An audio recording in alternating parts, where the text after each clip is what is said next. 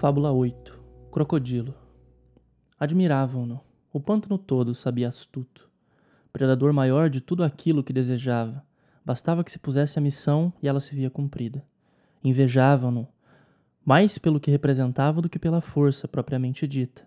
No pântano, força é saber o seu lugar. Os outros animais dispunham de fracassos, derrotas e mediocridades.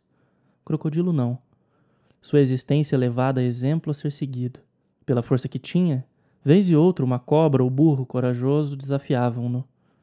Defendia-se como se estivesse em jogo a sua própria morte, pois sentia como se estivesse.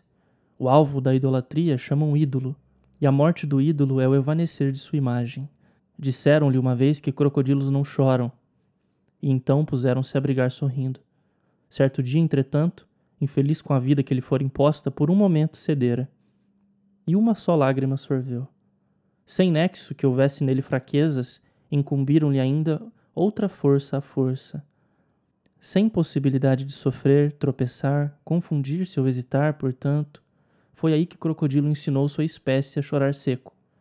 Sua prole, encantada com sua magnitude, aprendera desde muito cedo que bom mesmo era crescer como o pai.